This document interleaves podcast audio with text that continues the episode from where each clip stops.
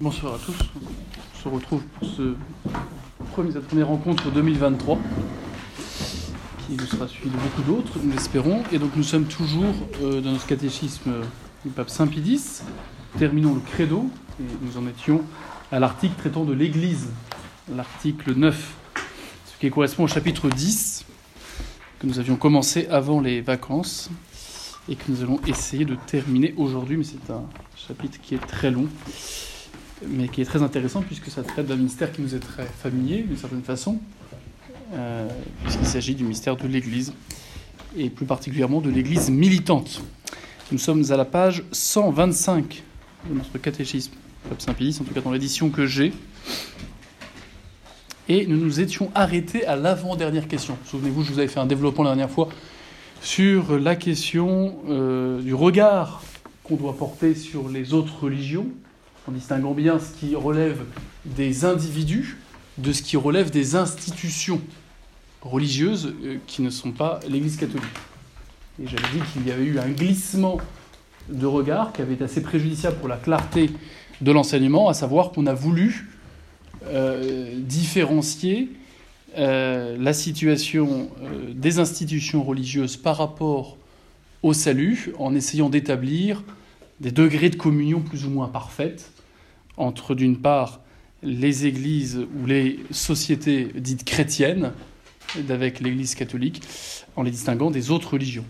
Alors, je ne reviens pas sur tout ce que j'avais dit, mais j'attire votre attention sur le fait que l'Église catholique, comme toute religion, étant une... Enfin, en tout cas, l'Église catholique étant une société, elle est ce qu'on appelle un tout d'ordre dont l'appartenance se prend de la relation au principe. Soit on est uni à ce principe, soit on en est séparé. Ce principe, c'est le Christ. Et donc, euh, si on doit pouvoir faire des distinctions euh, par rapport aux différentes personnes qui, par rapport à cette Église, peuvent se situer dans une situation différente les unes des autres, comme on va le redire après, euh, on ne peut pas faire de distinction par rapport aux institutions qui soit sont l'Église catholique, il n'y en a qu'une, c'est l'Église catholique, soit euh, ces institutions religieuses ne sont pas l'Église catholique, elles sont orthodoxes, protestantes, Euh, ou non chrétienne, juive, musulmane, ce que vous voulez. Et dans ce cas-là, euh, considérées comme institutions, elles ne peuvent pas conduire au salut, elles ne sont pas voulues par Dieu, et elles sont même des voies en soi de perdition. Mais parler de l'islam, parler du judaïsme, parler du protestantisme, parler de l'orthodoxie, ce n'est pas parler des protestants, des orthodoxes, des musulmans ou des juifs. Comprenez bien euh, la distinction qu'il faut faire entre les personnes, encore une fois, et la question des institutions. Je n'y reviens pas, j'avais longuement insisté là-dessus.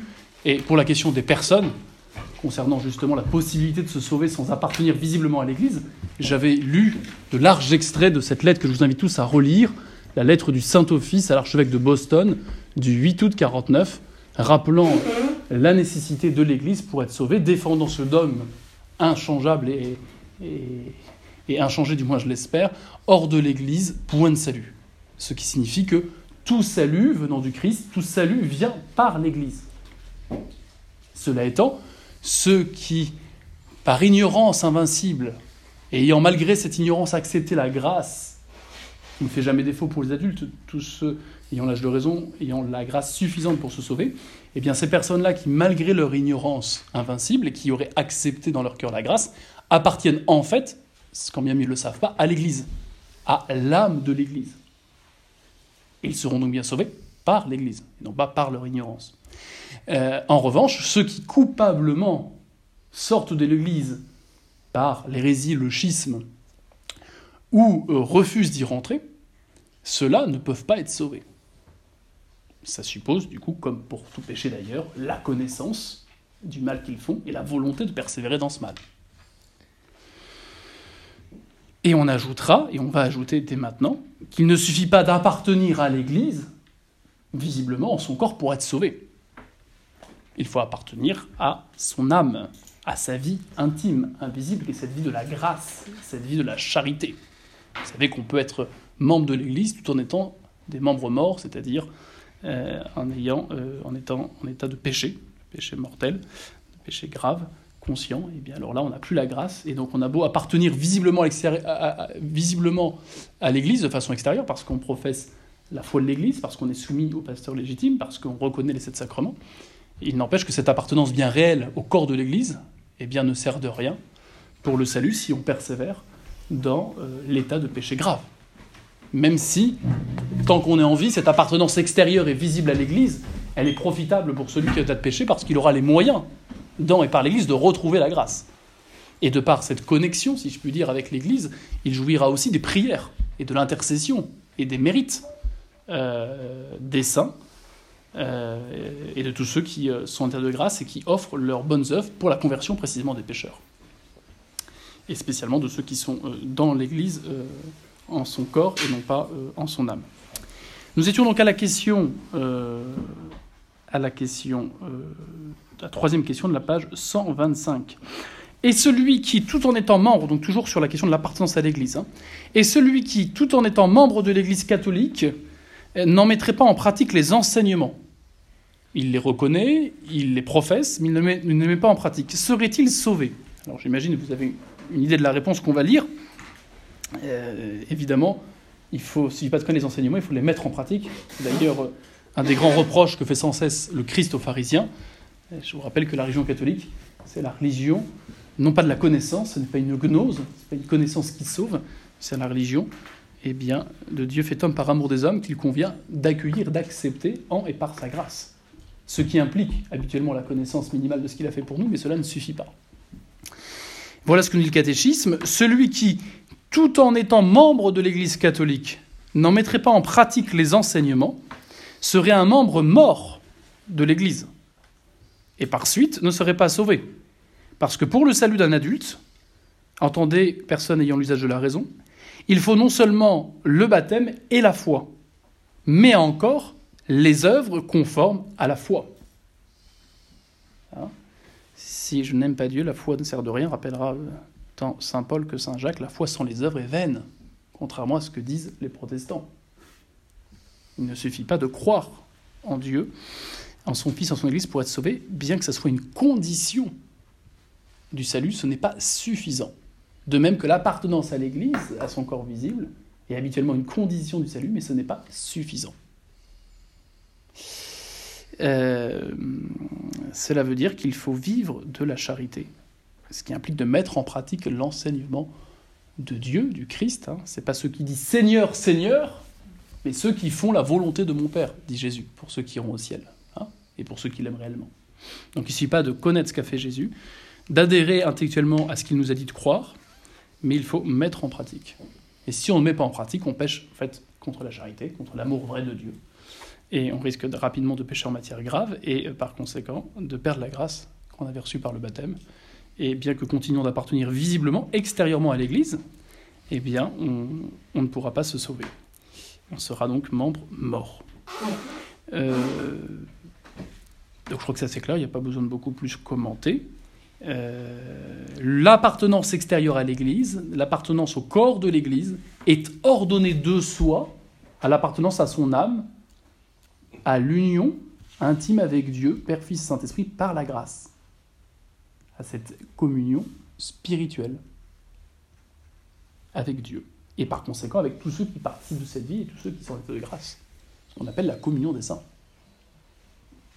Et c'est bien cette grâce qui nous unit, d'abord à Dieu, Père, Fils, Saint-Esprit, et puis après tous ceux qui vivent de la grâce, tant ceux qui sont au ciel, l'Église triomphante, que ceux qui sont dans l'Église souffrante au purgatoire, qui vivent déjà de cette vie de Dieu, même s'ils doivent expier leurs péchés, que ceux qui sont sur terre en état de grâce. Ceux-là ne forment euh, qu'une seule et grande famille, unie, euh, par, euh, unie autour de Dieu, si je puis dire, par sa grâce, qui est euh, sa vie même, participée euh, par tous ceux qui euh, eh bien, sont en état de grâce. En état donc d'amitié avec Dieu, c'est quelque chose qui est stable en soi, c'est quelque chose qui demeure, même quand vous dormez, que vous prenez votre douche, que vous mangez, eh bien, il y a cette grâce de Dieu qui est en vous, tant que vous ne l'avez pas rejetée consciemment, par, par, volontairement, par un péché grave. Sommes-nous obligés de croire toutes les vérités que l'Église nous enseigne ? Donc après s'être posé la question de savoir s'il fallait mettre en pratique les enseignements, on se pose la question de savoir d'abord est-ce qu'il faut croire ? Est-ce qu'il faut croire tout ce que l'Église nous enseigne ? Alors, la réponse est assez claire. Hein. Oui, nous sommes obligés de croire toutes les vérités que l'Église nous enseigne. Et Jésus-Christ a déclaré que celui qui ne croit pas est déjà condamné. Alors, on va repréciser après quand même que donc, sur le principe, si je puis dire, on doit reconnaître que l'Église a reçu le pouvoir de Dieu lui-même, de Jésus lui-même, de transmettre euh, dans son enseignement concernant la foi et la morale tout ce qui est, tout ce qui est utile, nécessaire pour, euh, pour être sauvé. Mais on rappellera qu'il y a quand même des degrés d'autorité, à savoir que euh, le pape ou les évêques unis à lui ne parlent pas toujours de façon à ne dire aucune erreur, même quand ils parlent dans leur domaine de compétence, si je puis dire, enfin, dans le domaine de, pour lequel ils ont reçu une assistance particulière, à savoir celui de la foi et de la morale. Alors qu'il y a des conditions pour être sûr qu'ils ne disent pas de bêtises. Mais par principe, on se doit d'accueillir leur enseignement au moins docilement, précisément parce qu'ils ont reçu une mission du Christ pour aller enseigner les nations. Alors il y a une docilité de principe, et qui, de fait, parfois peut être, comment dire, nuancée, et même parfois même suspendue, lorsqu'on a l'évidence que bah, ce qui est dit est contraire à, la, à l'enseignement pérenne de l'Église, euh, annoncé par les évêques et les papes précédents. Alors on en reparlera après, c'est une question complexe, mais qui est très actuelle aujourd'hui.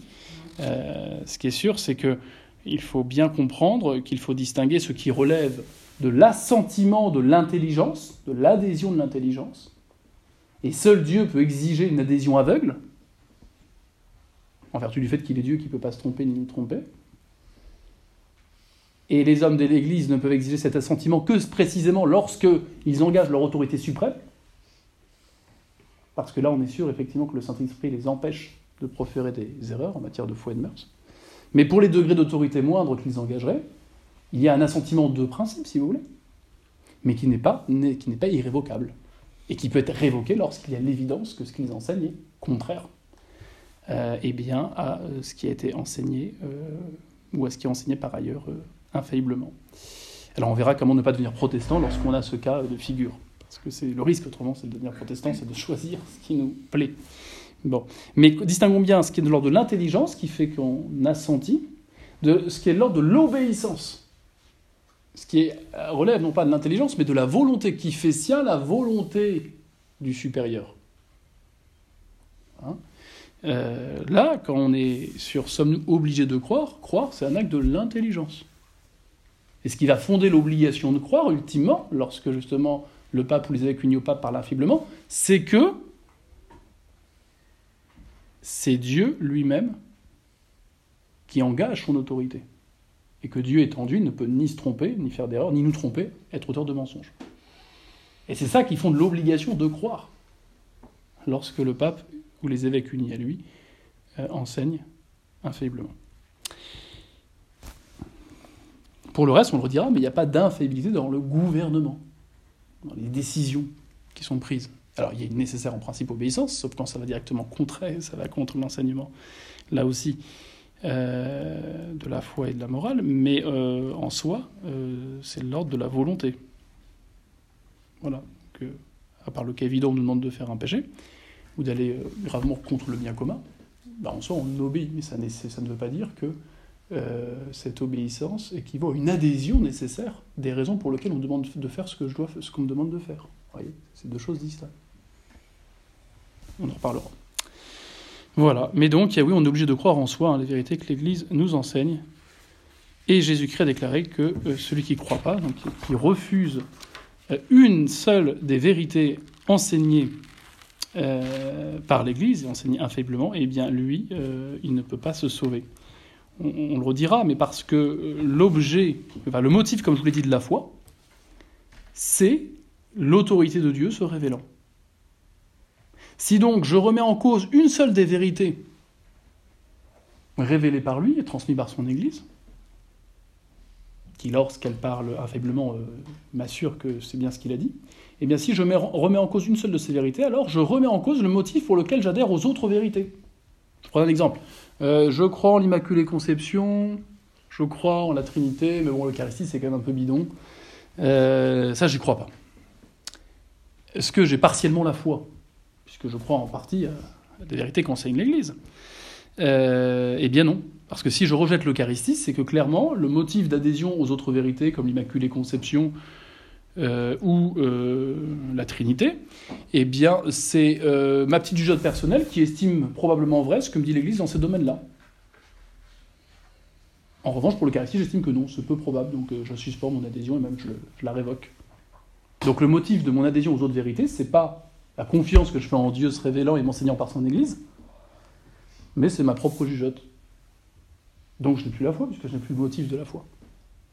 Je n'ai plus le motif formel de la vertu de foi. Vous voyez, donc il suffit de rejeter une seule des vérités enseignées par l'Église comme divinement révélées, en matière de foi et de morale, hein, pas d'écologie et de cuisine, pour ne plus avoir la foi. Faut-il que ce rejet soit conscient, et donc pertinace ? Parce que comme on dit, il n'y a pas un sermon, il n'y a pas trois hérésies. Quand on parle de l'abondance du cœur et qu'on veut insister sur un point pour pouvoir comprendre quelque chose, on aura tendance parfois à être un peu imprécis dans le vocabulaire employé, jusqu'à pouvoir parfois dire, matériellement, sans le vouloir, mais par les mots qu'on emploie, et bien quelque chose qui n'est pas tout à fait exact, et dans le domaine de la foi, ça peut vite devenir une hérésie. Bon, là, vous faites bien la différence sur le prédicateur un peu enflammé, qui fait une imprécision qui conduit éventuellement, hors contexte, à une mauvaise compréhension hérétique, d'avec celui qui, consciemment, rejette, noir sur blanc, une vérité euh, qu'on lui enseigne comme divinement révélée, et qui ne veut rien en savoir, et qui la rejette parce qu'il estime que c'est pas euh, probable. Voyez, c'est pour ça qu'on peut toujours, voyez, euh, on peut toujours, enfin, on peut et parfois on doit euh, juger d'une doctrine proférée à l'oral ou à l'écrit comme étant euh, erronée, sentant l'hérésie, voire hérétique. En revanche, pour juger de l'hérésie de quelqu'un, à savoir est-ce qu'il est hérétique, c'est beaucoup plus compliqué. Parce que comme pour tout péché, il faut s'assurer qu'il a conscience que son propos, écrit oral, est contraire à la foi de l'Église.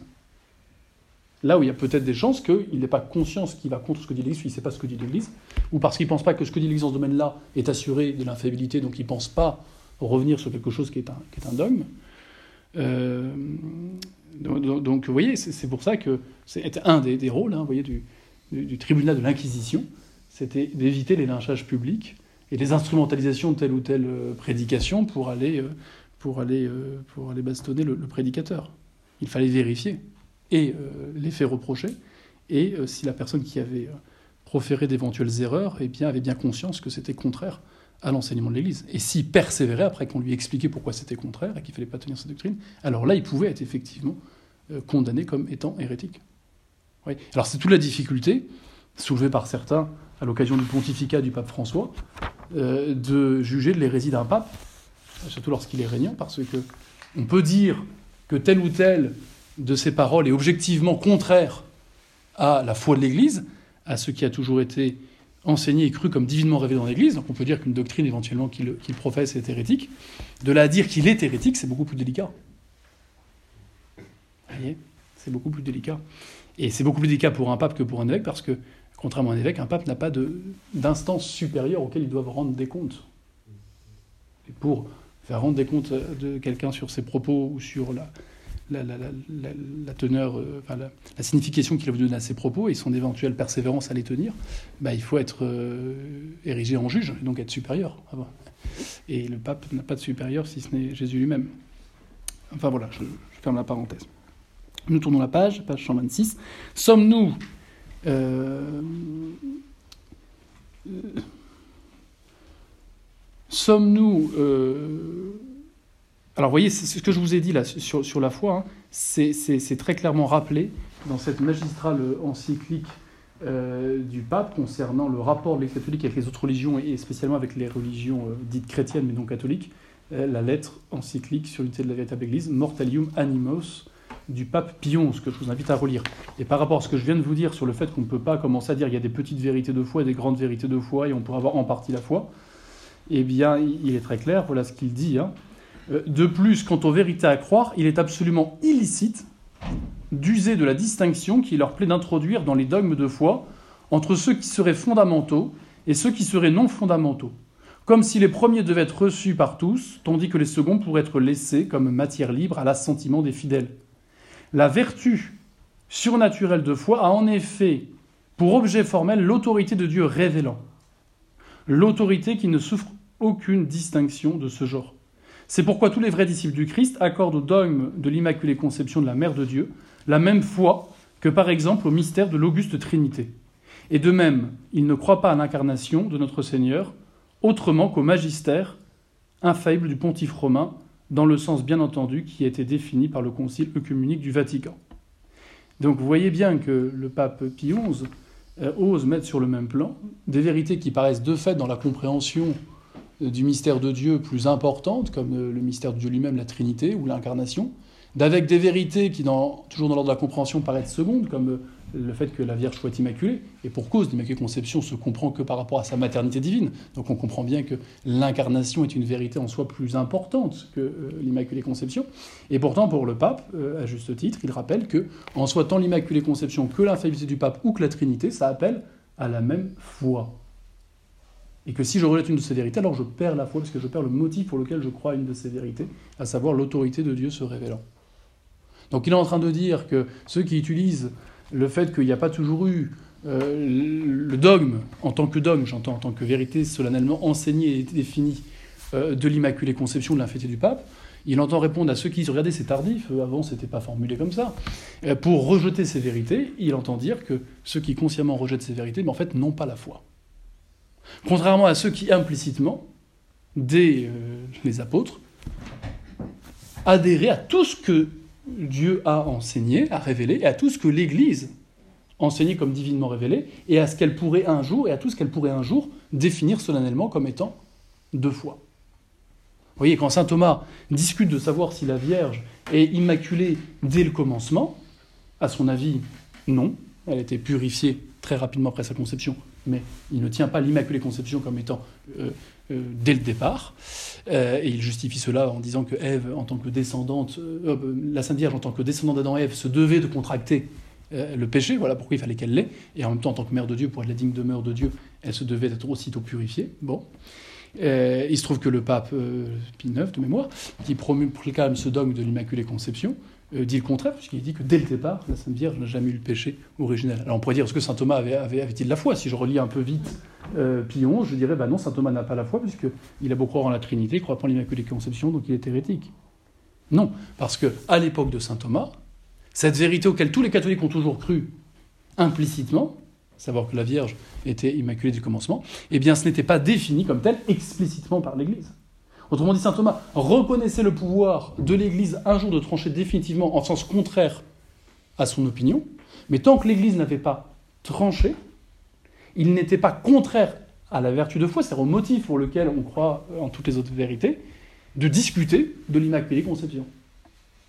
Alors il faut distinguer ce qu'on appelle les vérités contenues dans la révélation à un stade implicite, qui sont crues en tant qu'appartenant à la révélation, je crois tout ce que Dieu a révélé, et à ce que l'Église pourra définir comme telle, avec la connaissance et l'adhésion explicite à l'ensemble des vérités, qui, elle, effectivement, n'a pas toujours été euh, eh bien, au même stade du temps de saint Thomas. Les vérités appartenant à la révélation étaient moins euh, détaillées, moins explicitées, moins expliquées qu'aujourd'hui, grâce au magistère qui, progressivement, a euh, exprimé plus en détail, de façon plus explicite, euh, les vérités contenues dans la révélation, mais qui n'a pas changé pour autant.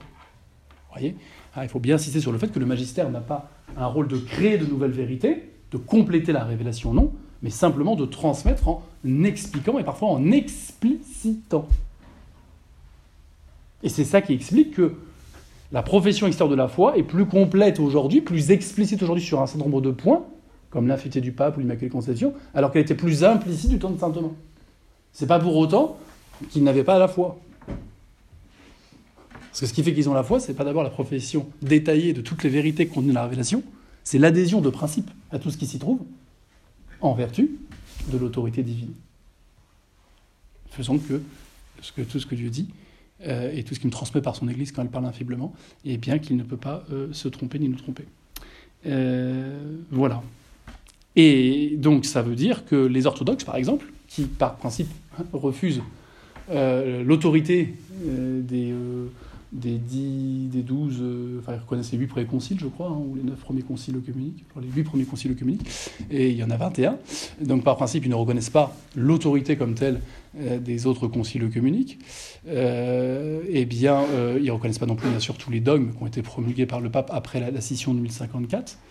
Euh, eh bien, ces orthodoxes-là, qui auraient conscience, personnellement, qu'ils rejettent non seulement la véritable Église, mais surtout, et aussi donc du coup euh, l'enseignement infaillible de celle-ci, euh, eh bien, n'ont pas la foi.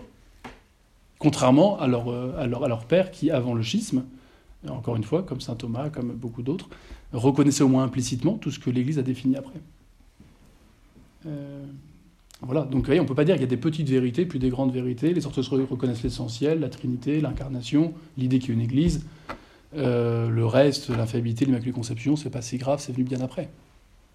Oui, mais maintenant que c'est explicité par l'Église et que c'était tranché comme étant absolument euh, euh, vrai parce que divinement révélé, si je le refuse consciemment, ben je perds la vertu de foi. Alors, après, il euh, faut laisser Dieu juger le... et sonder les reins et les cœurs. Il n'y a que Dieu qui est dans les intelligences des orthodoxes pour savoir s'ils ont conscience de toutes les conséquences de leur schisme. Mais la plupart, encore une fois, ont la conviction qu'ils sont dans la bonne Église. Donc euh, ils n'ont pas l'impression de faire une impiété et de manquer de foi à refuser les définitions du pontife romain.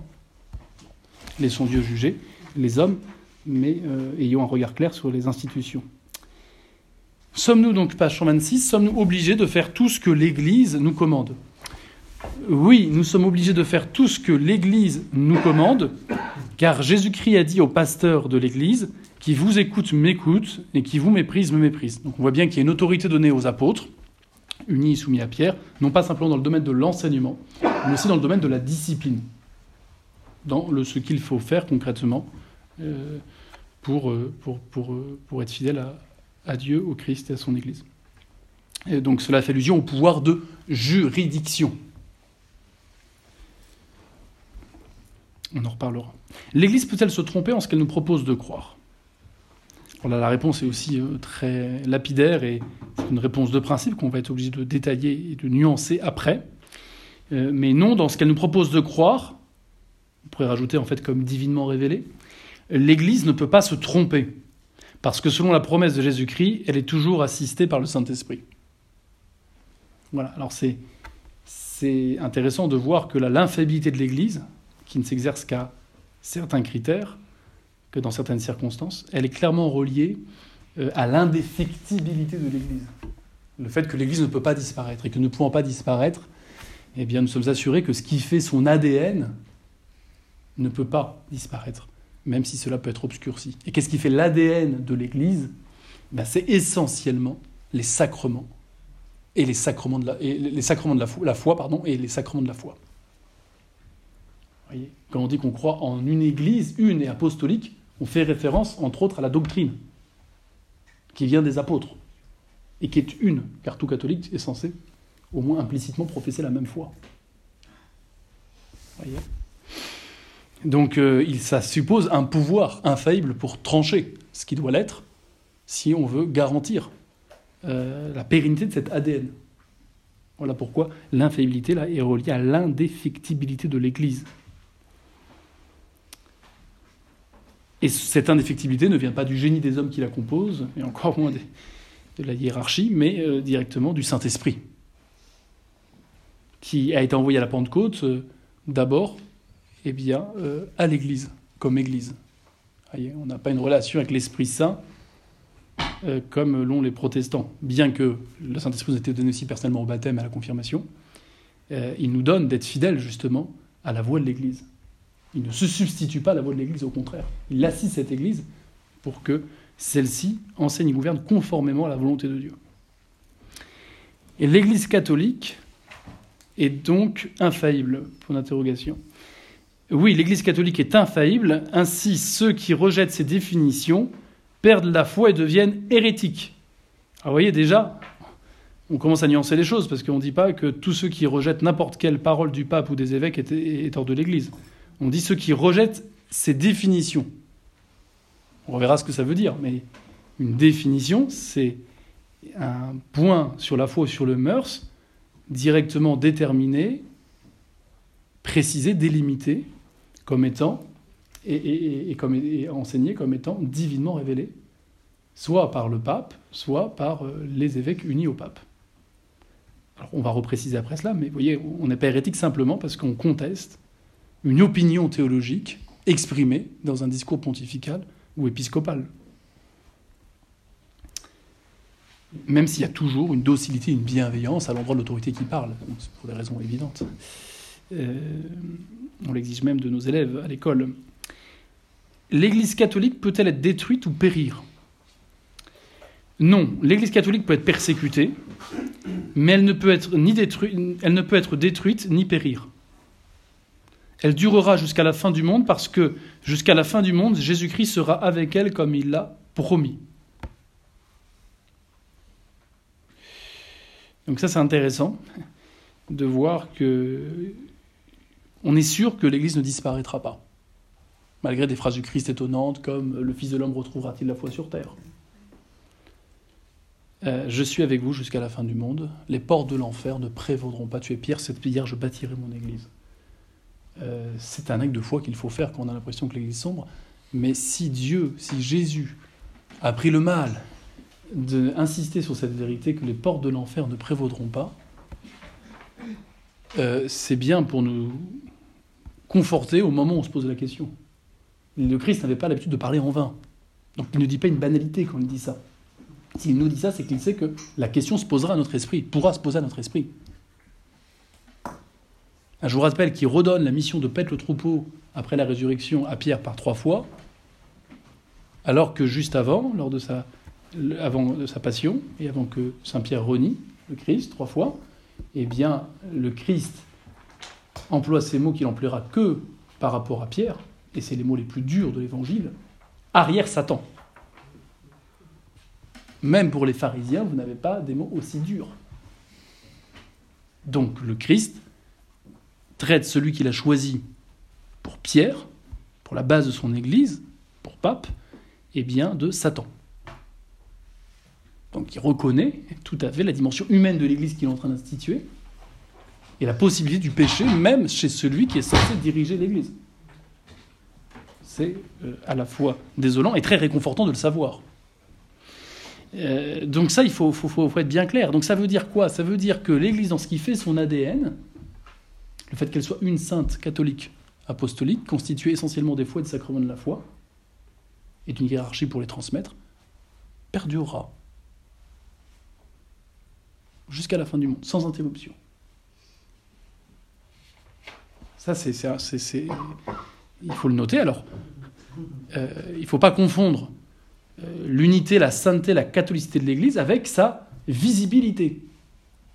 C'est sûr qu'en temps de crise, comme celle qu'on connaît aujourd'hui, la sainteté de l'Église ou l'unité de l'Église, pour un non-chrétien, ça peut faire sourire. Parce que c'est pas très visible. Hein. Quasiment autant d'opinions que de catholiques. Et il n'y a pas une semaine où il n'y a pas un scandale qui euh, entache la réputation de l'Église et de sa hiérarchie. Mais si on comprend ce que veut dire justement sainteté de l'Église, on en reparlera, on l'a déjà dit, mais c'est-à-dire sainteté de son fondateur, de, de, du but qu'elle se propose et des moyens qu'elle donne pour l'atteindre, bah cette sainteté, on comprend qu'elle perdure même en temps de crise, parce que les sacrements sont encore valides, la grâce est encore donnée, et l'Église catholique reste l'Église fondée par Jésus, et le but poursuivi par l'Église, ça reste, en dépit de toutes les crapules qui la composent, ça reste, et, et bien le ciel. Pareil pour l'unité. L'unité, elle est tant visible par... la hiérarchie qui demeure euh, malgré toutes ses insuffisances, et puis euh, dans la foi professée, c'est-à-dire que même s'il y a plein d'opinions différentes, et même s'il y a des propos parfois gravement contraires à l'enseignement de l'Église tenu par le pape ou par les évêques, il n'empêche que, et catholiques, tous ceux qui professent le même credo. Ce credo, il n'a pas changé depuis le dernier concile, ni depuis les dernières euh, exhortations euh, post-synodales. Donc, vous voyez, il faut bien comprendre, après, ce qu'est l'unité, ce qu'est la sainteté, ce qu'est la catholicité. Mais ça, ça ne peut pas disparaître, parce que c'est, c'est, c'est la carte d'identité de la communauté fondée par Jésus qui s'appelle l'Église. Et l'Église ne peut pas disparaître. Alors, la visibilité, le nombre des gens qui composent l'Église, oui, lui, peut varier. Donc, euh, tous ces sede vacantis qui sont, en fait, ecclésio-vacantis, non pas simplement parce qu'ils remettent en doute la légitimité d'un pape pour un moment donné, mais qui estime que depuis cinquante ans, il n'y a plus de sacrement valide dans l'Église, qu'il n'y a plus aucun enseignement valable de la hiérarchie, eh bien, vous comprenez bien que euh, ils, euh, concrètement, ils ont une position qui est contraire à la foi, à, à l'indéfectibilité de l'Église, rappelée par le catéchisme. Car l'Église n'aura jamais à chercher ailleurs qu'en elle-même les moyens de se régénérer, ce qui implique la continuité du sacerdoce, sans le quoi les sacrements ne seraient plus valides, mis à part le mariage et le baptême, et ça implique la conservation de la doctrine.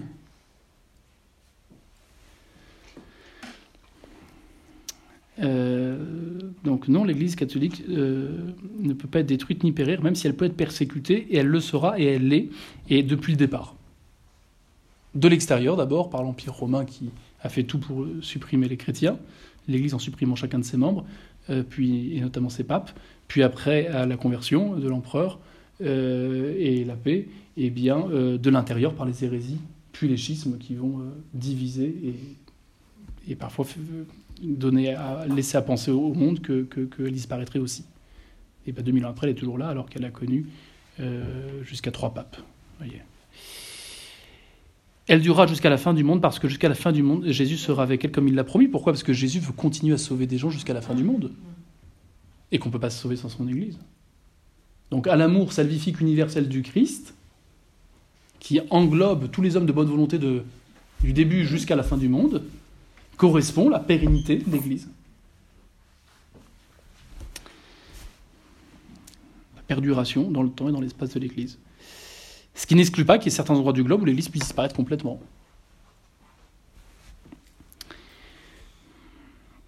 La plus belle preuve, vous voyez, que l'Église soit vraiment divine, c'est qu'elle perdure dans l'essentiel de ce qu'elle est depuis deux mille ans. Et ça, aucune institution peut se prévaloir d'une, d'une aussi grande antiquité et d'une aussi grande permanence dans son identité, malgré tout ce qu'elle a traversé comme crise. Je disais un confrère en rigolant, mais ce qui est, ce qui est vrai, la plus belle preuve de l'unité de l'Église, c'est que euh, même les curés n'ont pas réussi à la détruire. Et, et probablement que la crise qu'on traverse aujourd'hui est là pour euh, nous rappeler, bah, d'une part que c'est une chance d'être catholique et qu'il faut tout faire pour, pour persévérer dans, dans la foi et dans tout ce que ça implique, et que notre adhésion, elle ne peut pas être simplement sociale ou rituelle, parce qu'aujourd'hui, on n'est pas encouragé du tout à, à persévérer. Et d'autre part, elle sera une occasion plus tard, quand l'Église sortira de cette crise, de montrer de nouveau au monde qu'elle est bien celle euh, fondée par le Christ, ayant les promesses de la vie éternelle. Pourquoi l'Église catholique étant persécutée, déjà à l'époque du pape Saint Pie X, qui constatait le ravage des hérésies dans le clergé, notamment celle du modernisme, qu'il condamnera solennellement dans son encyclique Pascendi. Voilà ce qu'il dit. « L'Église catholique étant persécutée parce que son divin fondateur fut aussi persécuté, et parce qu'elle réprouve les vices, combat les passions et condamne toutes les injustices et toutes les erreurs. » Vous voyez, euh, il y a deux raisons. Une raison spirituelle. Le, maître est pas, le disciple n'est pas au-dessus du maître. Ils m'ont persécuté. Ils vous persécuteront. Une Église qui ne serait pas persécutée, ça serait quelque chose de gênant, parce que quelque part, elle aurait acheté une paix sociale au sûrement détriment et ben de sa mission d'enseignement ou de sanctification. Donc il appartient en soi à l'Église d'être persécutée. Et cela par imitation du Maître. Alors c'est plus étonnant quand elle est persécutée de l'intérieur, par ceux qui devraient la protéger, la défendre, la nourrir, et qui font tout parfois pour l'affamer et l'asphyxier. Euh, alors bon, on peut probablement prolonger la... la La comparaison faite par le catéchisme avec Jésus, en disant que Jésus est passé par sa passion et qu'on a cru un moment qu'il allait euh, perdre par rapport, au, par rapport au monde, au péché et au démon. Le démon, c'est au moment où il croit gagner que le Christ... Euh, c'est au moment où le démon croit gagner, gagner et que le Christ semble perdre, que c'est l'inverse qui se passe. Hein, que c'est, c'est le démon, justement, qui est à jamais euh, éradiqué par cette croix du Christ victorieuse, mais qui se relèvera victorieuse que trois jours après. Quoi.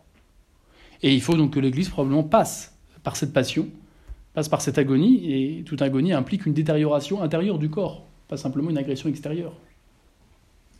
Et c'est probablement ce qui se passe. L'esprit de la Révolution française étant rentré dans l'Église, il est clair que euh, c'est de l'intérieur qu'elle est, euh, qu'elle est intoxiquée, si je puis dire, qu'elle, est, euh, qu'elle semble, euh, voilà, qu'elle semble euh, eh bien, empoisonnée. Eh bien, c'est pas étonnant si on considère la, la vie du Christ et, et sa passion. Et puis, deuxième raison pour laquelle l'Église est persécutée, parce que, euh, comme on le dirait rapidement, elle est une redresseuse de tort. Forcément, quand vous faites la leçon sans arrêt aux gens, euh, ben, euh, celui qui observe que vous ne mettez pas en application la leçon, euh, ben, vous êtes pointé du doigt. Et avec d'autant plus d'ironie et de sarcasme que votre écart est grand.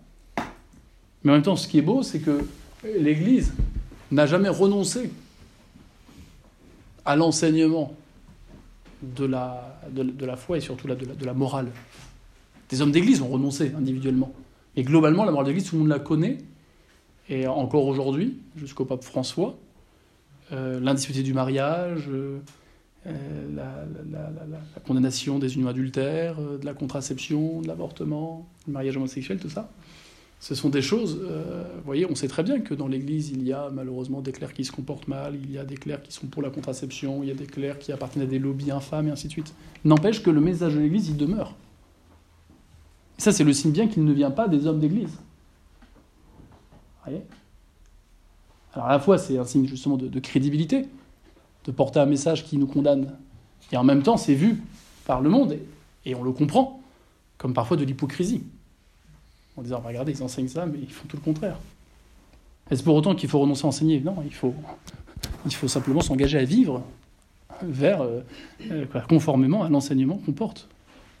C'est la grosse différence entre l'hypocrite et l'imparfait. L'hypocrite, c'est qu'il se sert d'un enseignement qui n'est pas le sien pour se cacher et dissimuler ses turpitudes, qui sont à l'opposé de ce qu'il enseigne, alors que l'imparfait, euh, c'est celui qui bah, sait bien que cet enseignement le dépasse, mais qui essaye de mettre en conformité sa vie à cet enseignement.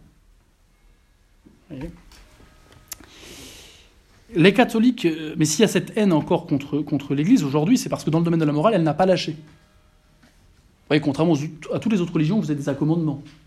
Orthodoxie, le divorce, euh, qui, a, qui est admis à certaines des conditions.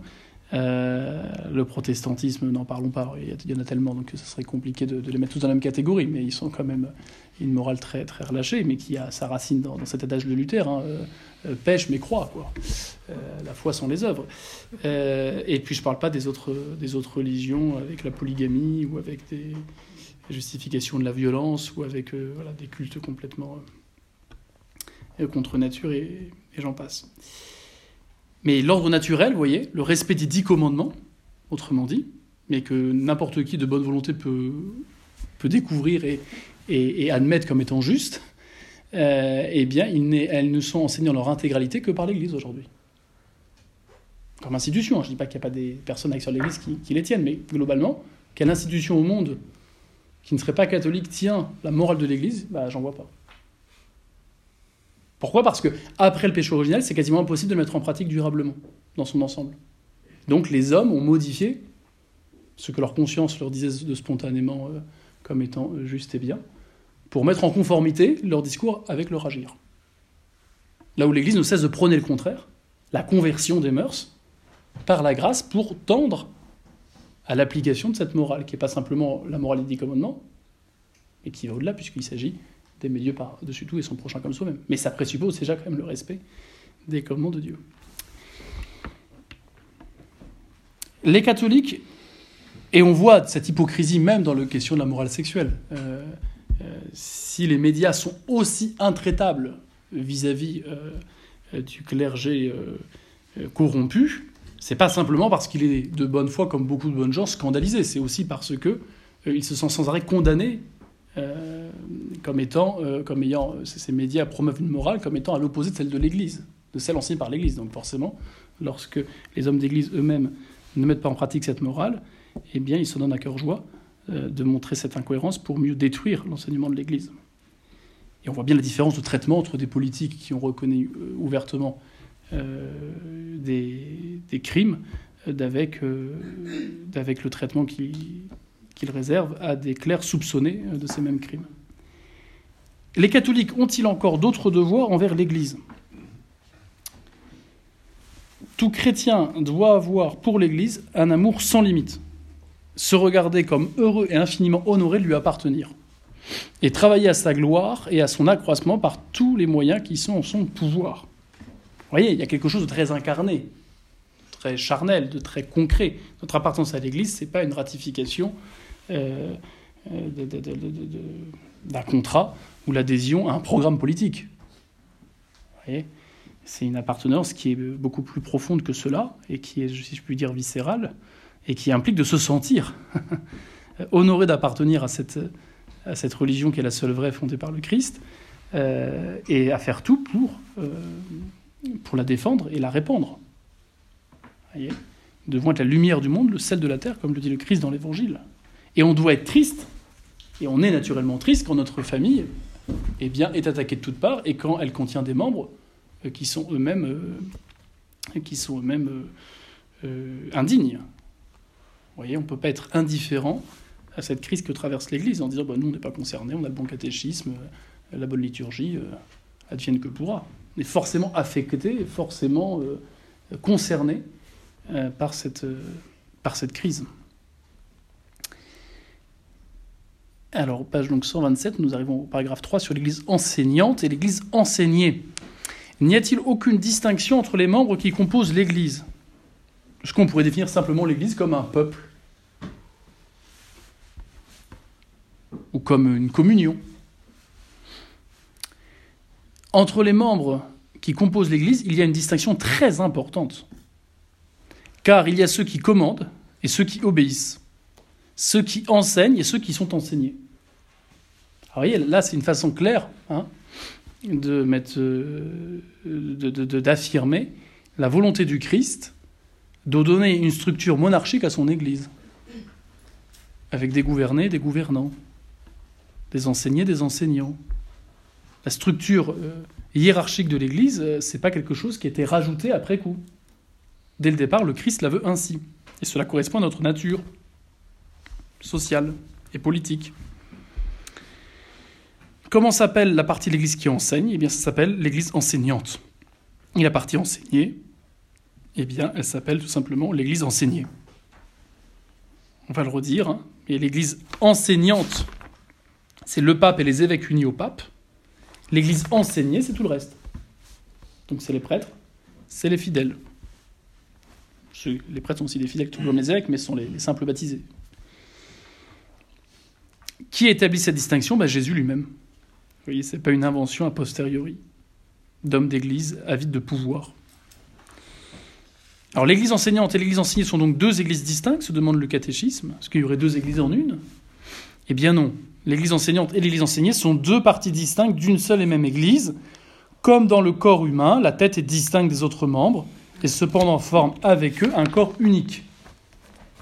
Vous voyez, il n'y a rien à faire. On ne peut pas définir l'Église autrement que comme une société organisée, à l'image d'un corps humain qui est organisé avec des membres qui ont des fonctions diverses et complémentaires et dont l'unité est assurée par la tête qui transcende et qui appartient à ce corps. Ça, on retrouve cette image du corps directement dans l'Écriture, notamment chez saint Paul, l'épître aux Éphésiens.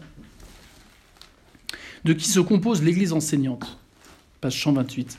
L'Église enseignante se compose de tous les évêques, soit dispersés dans l'univers, soit réunis en concile, avec à leur tête le pontife romain. Ça, c'est l'Église enseignante. Les docteurs de la foi de droit divin, c'est ceux qui ont reçu le caractère épiscopal. Et la mission du pontife romain. Il faut les deux. Mais rapidement, on parle des évêques unis au pape, ce qui implique qu'ils soient évêques, qu'ils aient la plénitude du sacrement de l'ordre, mais qu'ils aient eu la mission du pape pour paître un troupeau. Et c'est là qu'ils vont avoir le pouvoir d'enseignement pour leur troupeau, ou pour toute l'Église lorsqu'ils seront unis avec le pape, enseignant une même chose comme disent Mortalium, et le pouvoir de gouvernement, symbolisé par la crosse. Donc, euh, c'est ça l'Église enseignante, les évêques qui soient dispersés ou réunis en concile, avec à leur tête le pontife romain. Donc on exclut tous les évêques qui sont vraiment évêques, mais qui ne sont pas unis et soumis au pontife romain. Donc tous les évêques schismatiques, notamment les évêques orthodoxes.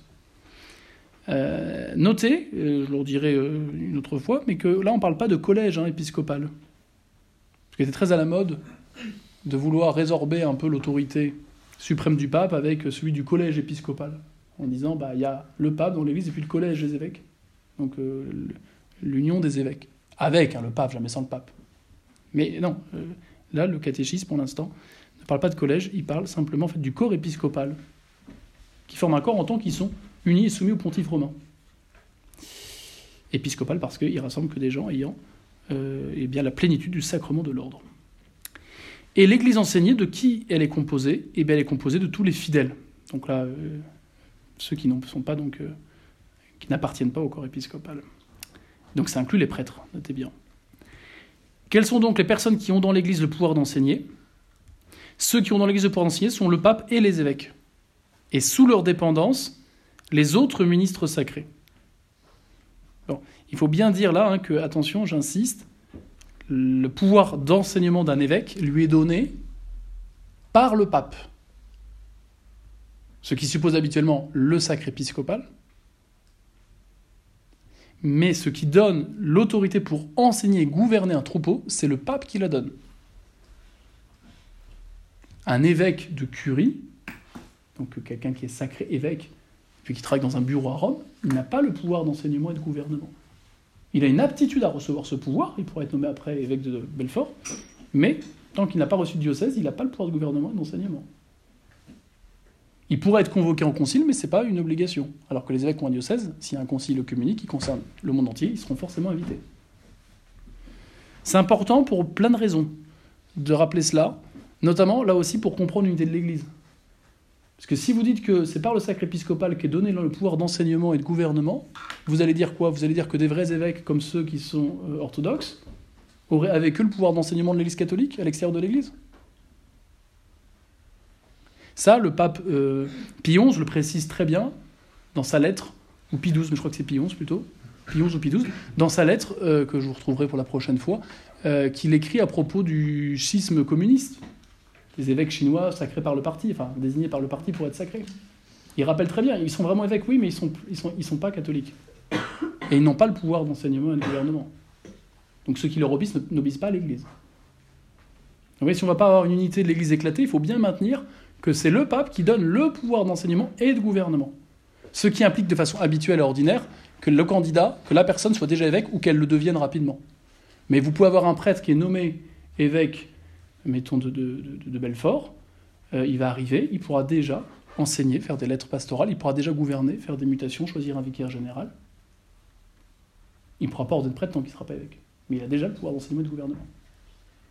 Vous voyez euh, pareil pour... Euh, Euh, pour un, un prêtre qui est, ou un diacre, ou même un simple baptisé homme qui serait élu souverain pontificat, qui accepterait donc le souverain pontificat, il faudrait qu'il soit assez rapidement ordonné prêtre puis évêque parce que le pape est forcément l'évêque de Rome, mais il pourrait déjà gouverner l'Église, nommer les évêques, écrire des encycliques, convoquer un concile. Il faut bien distinguer ces trois pouvoirs, enseignement, juridique, euh, enseignement, gouvernement et sanctification. Le sacrement ne donne que le pouvoir de sanctification. Et pour l'épiscopat, une aptitude à recevoir de façon stable le pouvoir de gouvernement et d'enseignement. Mais il le recevra du pape. C'est très important parce que la doctrine a été considérablement obscurcie, tant dans le, la formulation actuelle du Code de droit canon que dans certains textes euh, d'un certain concile. Euh, sommes-nous obligés d'écouter l'Église enseignante ? Oui, sans aucun doute, nous sommes tous obligés d'écouter l'Église enseignante sous peine de damnation éternelle. Là, vous voyez, c'est clair, on n'est pas dans le consensus et la synodalité, mais on est clairement dans ce rappel que euh, le Christ a donné une autorité à l'Église, que si on la méprise, eh bien, on ne peut pas être sauvé. Donc euh, oui, sans aucun doute, nous sommes tous obligés d'écouter l'Église enseignante sous peine de damnation éternelle, car Jésus-Christ a dit aux pasteurs de l'Église, en la personne des apôtres, « Qui vous écoute, m'écoute, qui vous méprise, me méprise. » Alors je rappelle quand même une différence de taille entre les apôtres et les évêques, c'est que chaque apôtre était... personnellement, individuellement, infaillible en matière de foi et de morale, et il pouvait compléter la révélation, donc dire de nouvelles vérités qui n'avaient pas été dites par Jésus, alors que les évêques ne sont jamais personnellement, individuellement infaillibles, et que lorsque ils sont infaillibles, c'est toujours en union et en, soumis, et en, en union avec tous les évêques et soumis au pape, et ce n'est pas pour inventer de nouvelles vérités, mais simplement pour déclarer que tel enseignement est conforme à la révélation ou que tel enseignement n'est pas conforme à la révélation. Le magistère reçu par le pape et les évêques unis au pape est un magistère attestant qui va porter à la connaissance de ce qui est objectivement révélé, le distinguant de ce qui ne l'est pas. Mais ce n'est pas un magistère qui, de soi, a pour fonction première euh, d'enseigner de nouvelles vérités. Alors que les apôtres, en plus d'être infaillibles personnellement, en matière de foi et de morale, ils pouvaient inventer de nouvelles vérités. Enfin, inventer. Ils ne les inventaient pas parce qu'ils étaient inspirés par l'Esprit Saint, mais ils pouvaient déclarer de nouvelles vérités. Ça, c'est très important, vous voyez, euh, de le rappeler. Parce qu'il y a beaucoup d'abus de pouvoir dans l'Église, parce qu'on confond tout, et on confond notamment l'enseignement et le gouvernement. Et le pouvoir d'enseignement reçu par le pape et les évêques unis à lui n'est pas là pour euh, déclarer de nouvelles vérités, mais attester de la conformité de tel ou tel enseignement à la révélation. Et seul le pape, je le rappelle aujourd'hui, donc, est infaillible, contrairement aux évêques qui ne sont jamais infaillibles seuls. Le pape peut être infaillible seul, à certaines conditions qu'on verra la prochaine fois. En dehors de l'autorité d'enseigner, l'Église a quel... a... a-t-elle quelques autres pouvoirs ? Oui, en dehors de l'autorité d'enseigner, l'Église a spécialement le pouvoir d'administrer les choses saintes, donc de sanctifier, et puis de faire des lois et d'en exiger l'observation. C'est le pouvoir législatif et puis judiciaire exécutif que le pape a et que les évêques ont sous l'autorité du pape. De faire des lois, d'avoir des tribunaux et de pouvoir sanctionner les éventuels récalcitrants. Ils ont une assistance dans le gouvernement de l'Église, tant le pape pour les universels que les évêques pour leur Église locale. Ils ont une assistance d'esprit aussi pour le gouvernement, mais jamais au point d'être infaillibles dans les décisions qu'ils prennent. Vous voyez ? Oui, pas de soucis, non, ça se termine. Mais ça, c'est important, vous voyez, de maintenir le fait que l'assistance de l'Église, l'assistance du Saint-Esprit promis à l'Église s'exerce non seulement par rapport à l'enseignement du pape et des évêques unis au pape, jusqu'à l'infébilité lorsqu'ils engagent leur autorité suprême, mais cette assistance, elle s'exerce aussi par rapport aux lois, notamment aux lois universelles, qui s'adressent à toute l'Église, ou par rapport aux décisions que, qui, en, qui engagent l'Église pour une partie ou pour une totalité.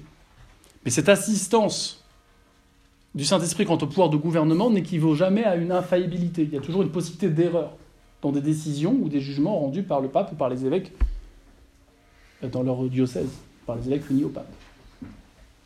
Alors vous me direz, bah, du coup, elle va, cette assistance, elle sert à quoi ? Ça va jusqu'où ? bah, On doit au moins tenir cette assistance prudentielle dont parle le cardinal Journet, à savoir que le, le, le, Dieu a donné le Saint-Esprit au moins euh, pour que les hommes d'Église... Euh, Euh, bon, puisse de façon habituelle euh, défendre, protéger, répandre l'Église, mais au moins ne puisse pas euh, la détruire.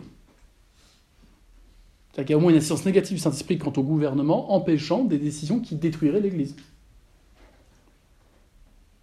Après, il part du plus et du moins, et il part des décisions heureuses, des décisions malheureuses, c'est... surtout quand ça concerne après en plus que, qu'une partie de l'Église ou quelques... Voilà. Mais vous voyez, on reconnaît concrètement que euh, lorsqu'il y a une loi... Euh, qui s'applique pour tous les membres de l'Église, donc qui est au, dans le code de droit canon, bah, cette loi, même si elle est perfectible, parce qu'il y a toujours une dimension humaine dans une loi, et puis elle est parfois circonstanciée, il ne peut pas directement avoir quelque chose qui soit impliqué contraire à la foi et aux mœurs. Vous voyez ? Donc c'est plus une assistance négative en ce sens. Et qui ne garantit pas, contrairement à l'enseignement, pour le gouvernement, qui ne garantit pas la bonté de chaque acte pris individuellement. Mais ça garantit que globalement, enfin, voilà, l'Église ne puisse pas être détruite, quoi. Et que donc son bien commun, essentiel, qui est le culte, les, trans- les canaux de transmission de la grâce, les sacrements, et l'enseignement de la foi, bah, soit, soit préservé, quoi.